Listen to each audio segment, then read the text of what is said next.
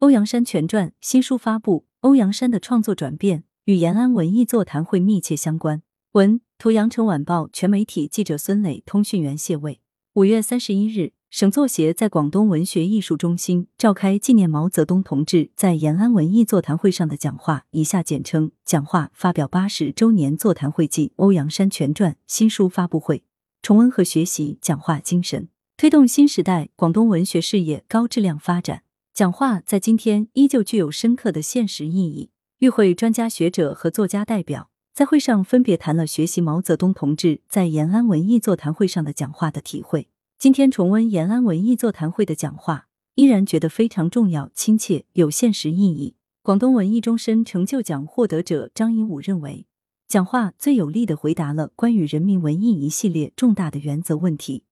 为中国革命的文艺和社会主义的文艺确立了前进的方向。中山大学中文系教授陈曦表示，讲话最核心的命题是文艺为人民大众服务，在当下也具有非常深刻的现实意义。今天的文艺创作依旧要面向大地，面向人民，更要满足人民的新期盼、新需求。作家庞贝引用讲话论及文艺批评的基本标准问题：一个是政治标准，一个是艺术标准，两个标准要做到统一。我们既反对政治观点错误的艺术作品，也反对只有正确的政治观点而没有艺术力量的所谓标语口号式的倾向。省作协党组成员、专职副主席、机关党委书记陈坤在会上代为宣读了省作协党组书记、专职副主席张培忠的讲话稿。在张培忠看来，讲话高度肯定了文艺工作的重要地位，发挥了引领团结广大文艺工作者听党话、跟党走的重要作用。讲话是一篇闪耀着马克思主义真理光辉的重要文献，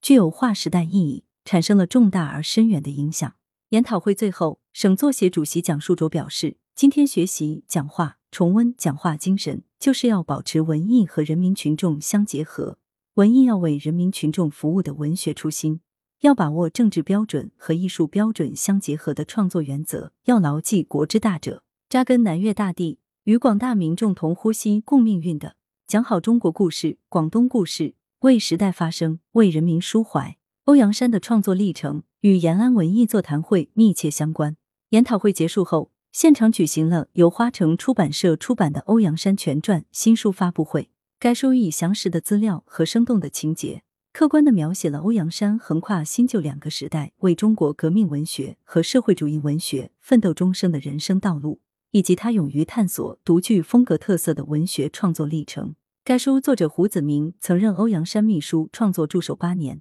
掌握了大量一手资料。书中有大量关于欧阳山人生经历的细节描写。以及对延安文艺座谈会后欧阳山的人生方向、创作风格等转变也有细致的描写和分析。欧阳山的创作历程与延安文艺座谈会密切相关。在参加延安文艺座谈会后，欧阳山的创作发生了较大改变。他的作品风格从二十世纪二三十年代喜欢使用欧化语言的长句子，转变为符合中国老百姓阅读习惯的大众化语言。高干大和三家巷就是典型的代表。高干大是讲话发表后，抗日根据地第一部直接反映延安生活的长篇小说。小说成功的塑造了高干大这个划时代的人物形象，以之喻指共产党人联系群众的重要性。作品一经发表就引起巨大反响，甚至成为指导解放区土改和合作化的参考书。在小说中，欧阳山首创了“供销社”一词。欧阳山全传的叙述真实而生动，是一部兼具文学价值和史学价值的名人传记。本书经欧阳山资料室主任欧阳山的大女儿欧阳黛娜亲自审定。据悉，在毛泽东同志在延安文艺座谈会上的讲话发表八十周年之际，花城出版社还将推出欧阳山相关系列作品，包括《高干大》和《三家巷》三卷本的精装典藏版。广东左联作家作品集研究，丛书中的一代风流、欧阳山作品集研究等。来源：羊城晚报羊城派，责编：朱少杰。校对：赵丹丹。